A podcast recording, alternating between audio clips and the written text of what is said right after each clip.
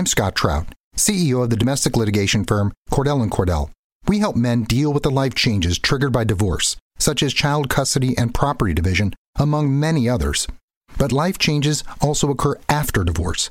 These changes can make parts of your existing court order irrelevant or harder to follow. If you feel a modification to your court orders might be necessary, talk to us at Cordell Cordell. We're a partner men can count on. Contact Cordell, CordellCordell.com, 1065 East Hillsdale Boulevard, Suite 310, Foster City, California, 94404. You are listening to the Bird Calls. For more breakdowns on the Pelicans, including interviews with coaches, journalists, and opposing experts, go to iTunes, search the Bird Calls, and subscribe today.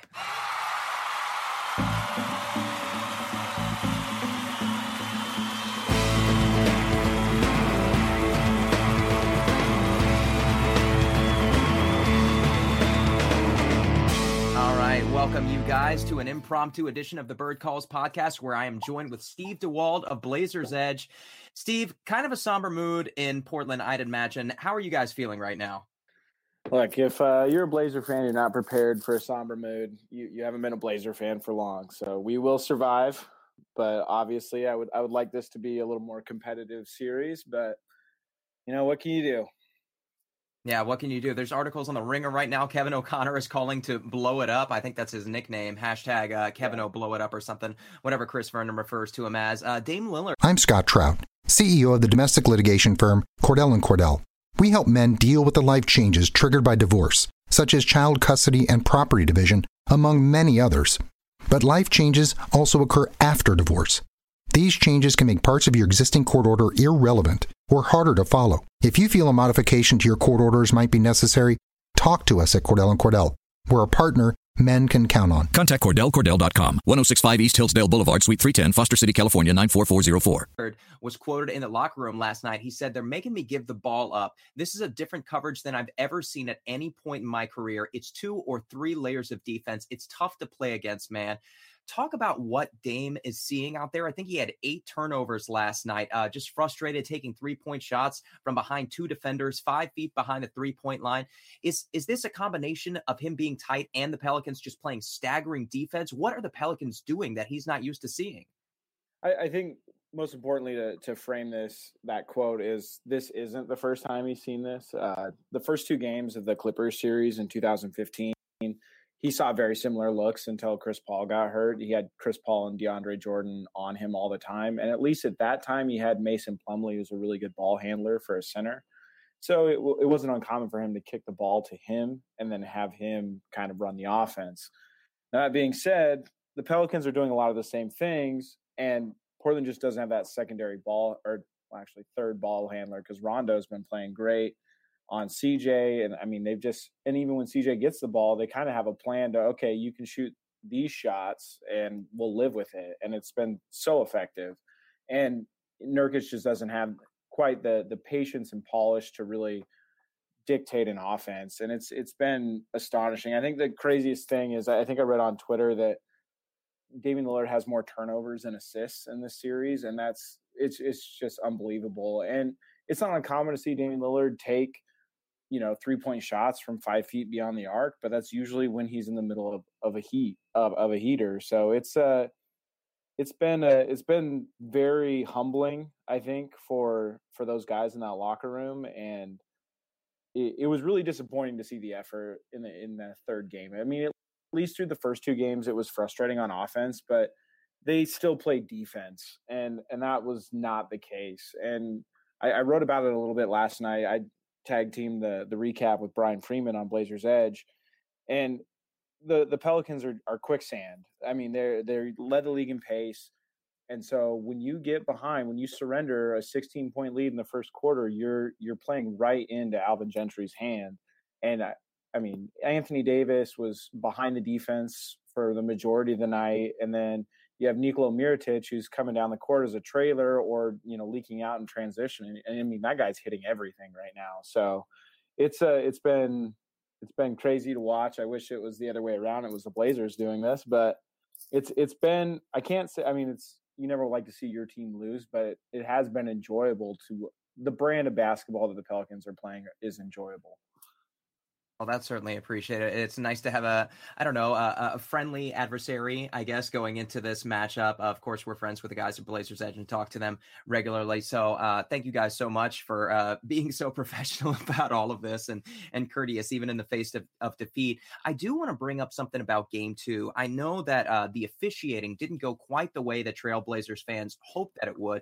I'm thinking specifically of the Evan Turner backcourt foul that w- uh, resulted in two shots because they were over the limit at the time time. However, I know that there were a lot of other controversial calls that had the Blazers fans up in arms, booing at frequent points during that game.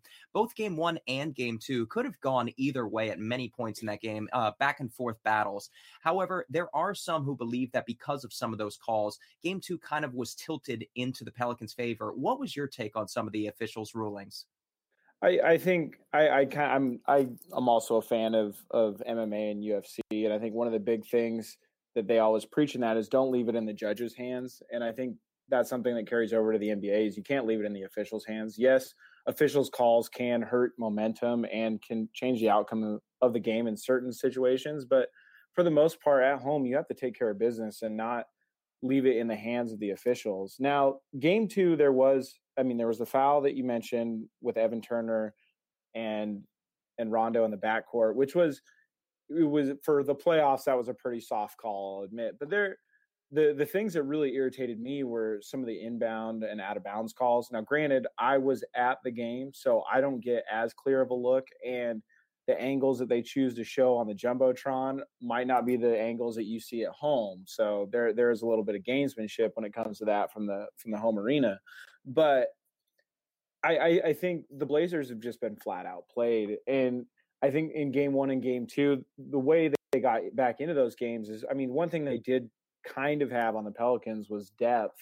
And you saw those runs come when Anthony Davis might have been off the court for a little while or Jrue Holiday was off the court for a little while. But other than that, it, I, I, this this series goes way beyond the referee's influence. All right. Uh, and I remember specifically in game two, there was an opportunity for the Blazers at uh, 100 to 99 following Mo Harkless three point shot. And then, of course, there were three three pointers in a row by Nikola Mirotic, that pull up by Jrue Holiday. And then after that scrum uh, following E'Twaun Moore's two missed free throws, resulting in that corner three for Rajon Rondo. So definitely an exciting affair. Wish game three could have followed along the guidelines of game one and game mm-hmm. two a bit more. Uh, Jusuf Nurkic, only two points in the first half, only took four shots. We saw him come out much more aggressively in game two. Why was he so quiet in game three? I, I think he's been humbled on on the defensive end. I think sometimes he uh, he gathers his energy from you know making some highlight blocks or altering shots and kind of dictating down there. And I just think that he's been put out of position so much at that end that I think it carries over to the other end where he's pressing a little bit and you know he's tried a few new things. I think he he hit a mid range shot in game two, and he bricked one in game three and kind of gave up on it. Um, I also think, I mean, this is a guy who's lost a job to to a young guy before in Nikola uh, or in uh, in Jokic, and I think I think Zach Collins playing well might might play a factor. I mean, this is all purely speculation on my part, but my Nurkic's attitude is something that I keep keep an eye on, especially with our, our friend Adam Mares at the Denver Stiffs. I mean, he was he very clearly outlined last year at Summer League when we were all hanging out that you know there there is a downside to Jusuf Nurkic, and that could be his attitude. Now, I'm not saying that that's the case, but I mean those are all things that could certainly factor in. But I think more so than the attitude, it's him having having kind of been humbled on, the defensive end, I think could play a part because I think he's definitely kind of that emotional player where that's where he gathers all his energy from. So I, I think that's probably the leading candidate for that. Uh, two part question here. Evan Turner out with that turf toe. Uh, the first question is Do you expect him back for game four? And the second part of that is Mo Harkless was highly effective in game two coming off the bench. He was a positive 11 in his 27 minutes coming off that arthroscopic knee surgery. And they, they needed and expected a lot from him in game three. And he was just one of five from three point range. Uh, he did have four assists, but only five points in 26 minutes. He didn't give that brand of defense that he did in game two against Anthony Davis in the in the fourth. Uh, how disappointed were you in Mo's play? Do you think that there was any effect with it being uh, inserted into the starting lineup versus coming off the bench? And again, what is the status of Evan Turner? So I'll start with Evan Turner. It sounds like he was practicing today, from what I saw on Twitter. Um, he it'd be nice to have him back, but I mean, he was super ineffective in game two before he left. Um, even even the play that I thought might work that I discussed a little bit on this podcast, where he's you know taking smaller guards into the post. I mean, Anthony Davis is getting back to to stop those plays. I mean, there's nothing quick about an Evan Turner post up is the problem. Like, yeah, it can work, but it's going to give the defense plenty of time to react once he puts his head down and starts dribbling into a guy. So I, I would expect to probably see him in game four, but at this point, I don't know how much of a difference that's going to make. Uh, as far as Mo Harkless goes, he's a guy who blew his minutes restriction way out of the water on, in game two. I believe he played nearly 30 minutes, and I don't think they wanted him to go really over that 15, 20 minute threshold. Um, as far as his performance, that's kind of, you know, you that's kind of how Mo Harkless is. I think he's another one of those guys who's a, a rhythm player, and when Dame and CJ are off, especially Dame, it, it can really affect him because he's a he's a supplemental scorer. He's not going to create a lot of his own offense. What I am surprised is that he's not. Another thing that the Blazers did really well in the Clippers series was getting Noah Vonleh and getting guys like Mo Harkless crashing the baseline on cuts, and Mason Plumlee was finding him. And I I figured that was one safety valve that Terry Stotts would turn to, but maybe Mo isn't 100% on making those cuts. I, that once again, that's my speculation, or or it just wasn't discussed, or maybe the Pelicans are taking something away that I can't see. But I, I think Mo will probably have a, have a better. I mean, he probably will have a better game in Game Four, hopefully. In game three, the Blazers turned the ball over 24 times, six out of seven consecutive possessions in the second quarter at one point. Points off turnovers 35 to 17, fast break points 32 to 13, points in the paint 62 to 50, although uh, that got a bit skewed in the fourth quarter when everybody was pulled at about the seven minute mark. Uh, obviously, if you guys are able to cut down on turnovers, this becomes a much more competitive affair. With that being said, uh, the that was one of probably the best games in the Smoothie King Center in the Pelicans' young history, uh, coupled with Mannie Fresh and Juvenile, the red out crowd. What are your expectations of the Blazers going into game four? Um, I'd like to say that they're going to come out and, and, put up a fight, but game three was the game to put up a fight. I mean, there's definitely pride on the line. I would assume it's going to be closer, but I, I don't think I've ever seen Damian Lillard this frustrated. Yes, he he played some tough defenses in LA, but in that series, but this, this what Jrue Holiday is doing to him is is something I really have never seen before. So I uh I think uh I think it's gonna be it's gonna be very interesting to see if he is it all comes down to what Damian Lillard does. And I, I think he's been, you know, this cool customer a lot of the times, but I think he's starting to let some of that frustration show. Like when he says something, even if it is calm, I think it, it has a deeper meaning. And uh, I think it, he's starting to show the cracks. And I think, I don't know. I it's it's really hard because it, this series really just really has been so surprising. I wouldn't be surprised if if the Blazers return home swept with their tail between their legs. Really is kind of what I'm expecting in Game Four. Wow. This is Steve DeWald. You can follow him at Steve D Hoops, of course, blazersedge.com, where he contributes. Is there anything you'd like to plug on your way out, Steve? Um, well, I'm going to be starting my draft coverage probably a lot sooner than I expected. So um, I will, I mean, even though you guys don't have a first round draft pick, you guys can always trade back in. We might, I mean, the Blazers could be looking to offload some lovely salaries this summer. So who knows? It might be the Blazers pick. But even though I don't know your guys' cap situation isn't a whole lot better than ours, I don't think. But um, I'll be having a big board come out. Then we're going to do extensive draft profiles on probably up to 20 prospects. And then we'll be doing a, a mock draft with my partner in crime, uh, Brian Freeman. So that's that's it's my passion. It's something I'm very enthusiastic about. So if you're into that kind of stuff, if you're scouting for future fantasy teams for basketball, it's definitely something to check out. And I'd really appreciate the follow at Steve D Hoops. I appreciate it, man. BlazersEdge.com contributor Steve DeWald. Uh, always a great interview. Always appreciate your time. Uh, best wishes to you guys. I know you have a lot of questions going into this offseason, a lot of movement is probably going to take place there. Uh, Terry Stotts uh, did a remarkable job this season, but it just is not going their way. Kudos to Darren Erman and, and the Pelicans team for coming out and uh, shocking the world. All 22 ESPN panelists had the Pelicans losing in this one. Uh, before I let you guys go, coming up next, we've got Kevin Barrios on the Sports Bosses, SB Nation's radio show. So make sure to stick around for that. Uh, thank you again, Stephen. Appreciate it, man. Uh, if if we do go to Game Five, I'll definitely be looking you up again. Uh, other than that, hopefully, I'll bump into you at Summer League, my friend. I will see you there. And if you ever just want to have a Blazer fan come on and chat, I'll, I'll always be here because I don't think we're gonna have. I don't think I'm gonna be having too many more appearances on on podcasts here coming up real shortly. You know what? I'm going to be uh, looking into some guys over Golden State of Mind. I know I've got a friend over there named Daniel Hardy, but if for some reason he's not available and you're w- taking part in these games and watching these games, being over on the West Coast like you are, uh, who knows? Maybe I'll have you come in and uh, be an expert on the Warriors for us. Ooh, ooh. I, I, I, can maybe I can maybe uh, put that mask on for a, for a podcast. All right, let's see what happens. Uh, coming up next, Kevin Barrios. For now, I'm Preston Ellis. Let's go, Pels.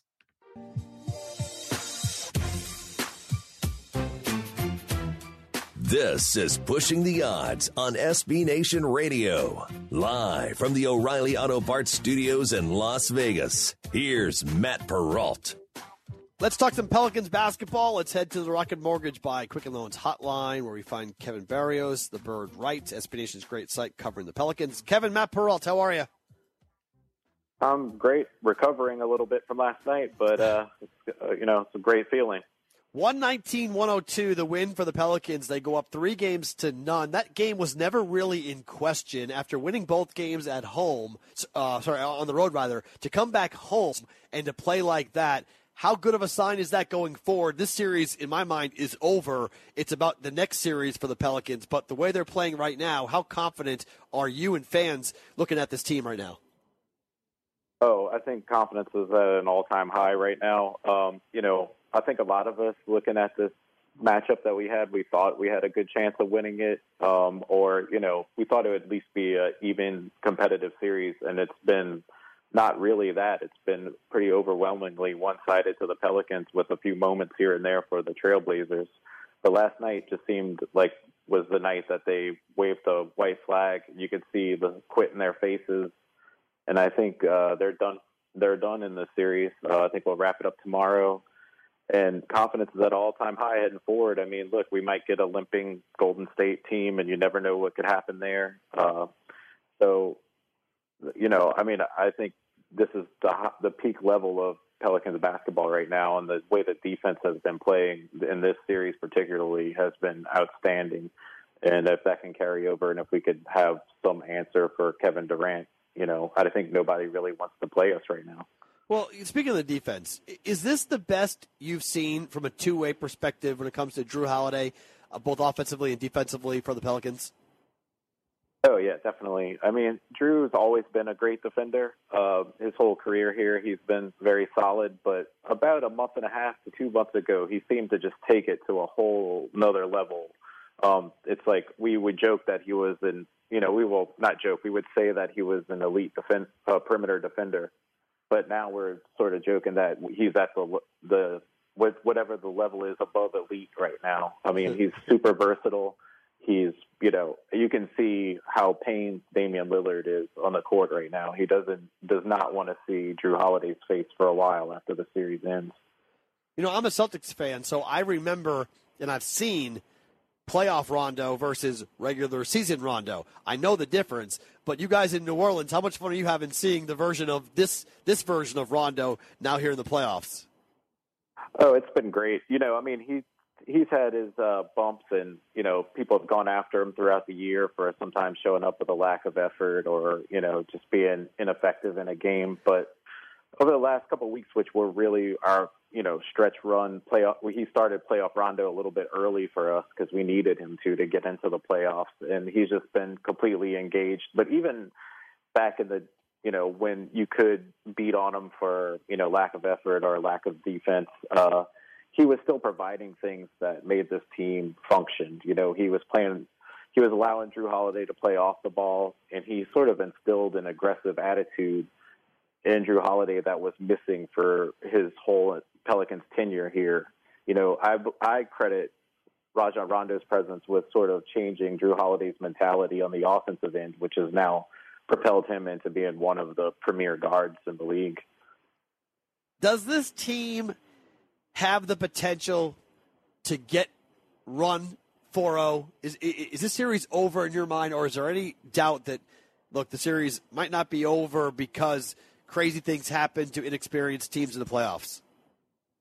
No, I think I think it's over, and I think I mean last night you could see that team, the Portland team, just quit on the court, and you know you're down 3-0, you still got to play another game here. Now you have a Friday night off in New Orleans. Yeah. I feel like they're going to start vacation early, and we're just going to wrap it up tomorrow afternoon. You know, Anthony Davis is obviously one of the best players in the NBA. But, but when Boogie went down, did his game change at all? I don't know that it changed. Um, the way the defense played changed. Um, emergence, and especially Mirotic's emergence as a versatile defender, and particularly this matchup against Portland, allowed Anthony Davis to get back to more of that roaming free safety presence, um, which you know he couldn't do as much with uh, Boogie on the court. And so I think we've seen this Anthony Davis before, and I would say honestly, in this series, we're seeing Anthony Davis being more of a backseat guy on the offensive end, but a total anchor in the paint defensively, and the I mean the most incredible help defender that you could have. Um, and that being said, he's still been amazing offensively, but you're not seeing those, you know, 40 point, 50 point games that we've seen from him in the past. You know, he's, you know, in the 20s, and you're seeing Jrue Holiday and Mirotic score more than him, but he's really him and Jrue Holiday are just the two anchors of that defense, and have changed the way this Pelicans team can play. If this team, say they were to beat Golden State, right, and get to the get to the, mm-hmm. the conference finals, even the NBA finals, does that help or hurt Boogie Cousins returning next year in New Orleans? I think there's no chance that Boogie does not come back. I think the team loves him. The players want him back. The city loves him. The city wants him back. Now, there's this narrative that's been floated that this team is playing better without Boogie, and I don't necessarily believe that's the case. I mean, we you look at his last game, we we were the team that ended the Rockets' run. I mean, a team with Anthony Davis and DeMarcus Cousins creates so many mismatches for all of the teams in the league except for maybe like the Philadelphia 76ers, um, who are like a very long and, and big team. But, you know, that's just a matchup nightmare. Then if Mirotic is still on the team next year as well, then you can play multiple styles. You could slow it down, uh, let Boogie cook for some times. You could stagger where those Anthony Davis gets to play center or when Mirotic gets to play center with Anthony Davis. And you could play multiple styles and just you know, be very versatile. And like, why wouldn't you want an all star player that's totally committed to the city, who the team loves, and who, you know, is the best offensive center in the league right now back on the team? Right. It's interesting, too, because when when Boogie and, and, Anthony Davis were on the court at the same time, the, the thought was this team does not have enough three point shooting. You know, they, they have a shooting lack. And last night they were 11 of 27. Do, do you see a lack of three point shooting as being a problem? In the off season, I wrote I wrote sort of a tongue in cheek plan of attack for uh, building this team for this year, and the title was "Shooting is Overrated." It was sort of tongue in cheek, but I felt that we had the shooting that we needed, and that it was more about uh, playmaking and defense and rebounding that we needed to focus on. And you know, guys like Mirotic came later on that added three point shooting. Darius Miller emerged for a while. He's been in a slump for a little bit, uh, closing out the season, but he, you know, he stepped it up a bit in the playoffs. And Ian Clark stepped it up towards the end of the season, and E'Twaun Moore seems to be coming uh, back closer to where he was in, like I think it was December, where he was having an incredible month. So I think three point shooting is great, and I think we have a lot of it.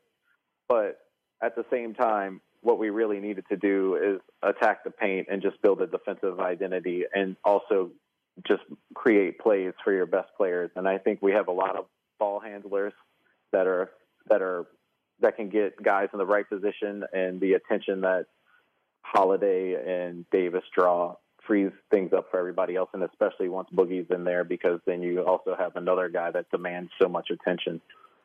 You know, Kevin, it's wild to watch the West right now, and, and how much talent is is is in the in the overall in the conference.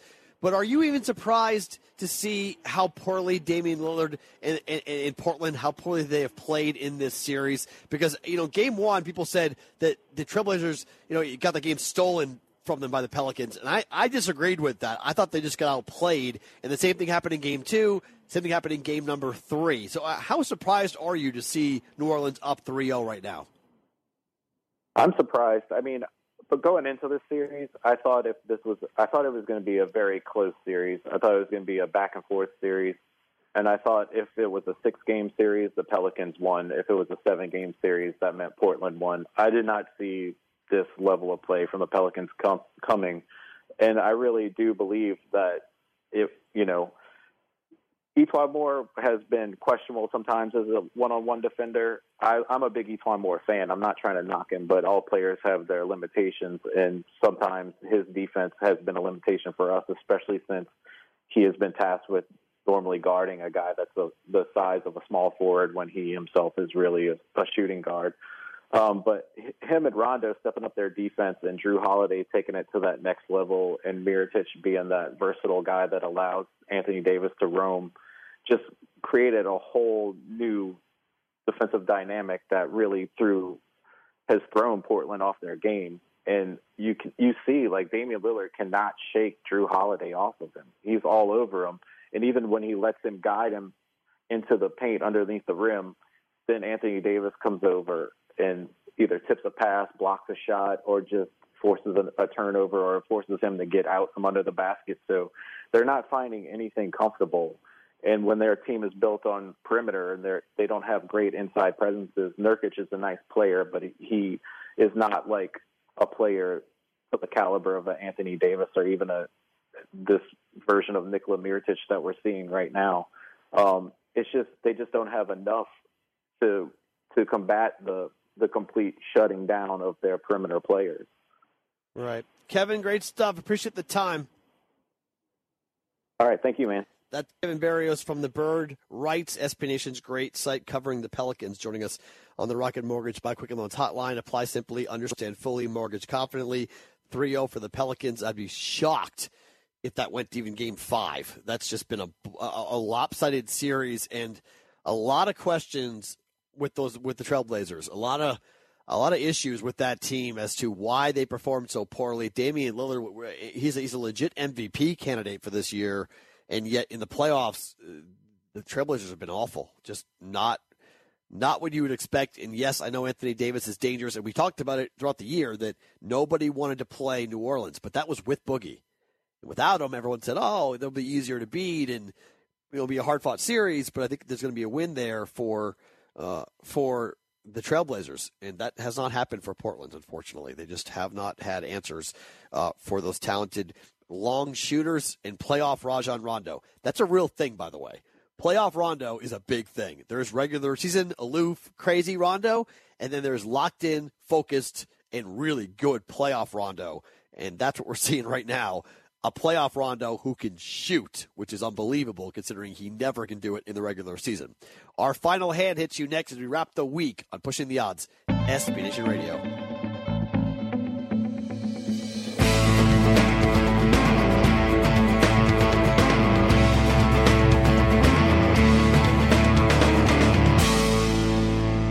We hope you've enjoyed listening to the bird calls on OTG and Nothing But Net here on Dash Radio. If you like what you're hearing, please take a moment to rate us on iTunes, retweet, share with your friends, and most importantly, subscribe today. Hi, it's Jamie, Progressive number one, number two employee. Leave a message at the. Hey, Jamie, it's me, Jamie. This is your daily pep talk. I know it's been rough going ever since people found out about your a cappella group, Mad Harmony, but you will bounce back. I mean, you're the guy always helping people find coverage options with the Name Your Price tool. It should be you giving me the pep talk. Now get out there, hit that high note, and take Mad Harmony all the way to nationals this year. Sorry, it's pitchy. Progressive Casualty Insurance Company and affiliates. Price and coverage match limited by state law. Technology Truths brought to you by Geico. Technology Truths. Truth teenagers can communicate entirely in emojis. How was the birthday party? Pizza slice, kitten, soccer ball, pineapple? Truth. It's so easy to switch and save on car insurance at geico.com. What are you talking about? Paperclip, shoulder shrug, high five, wizard hat? What? Geico. 15 minutes could save you 15% or more.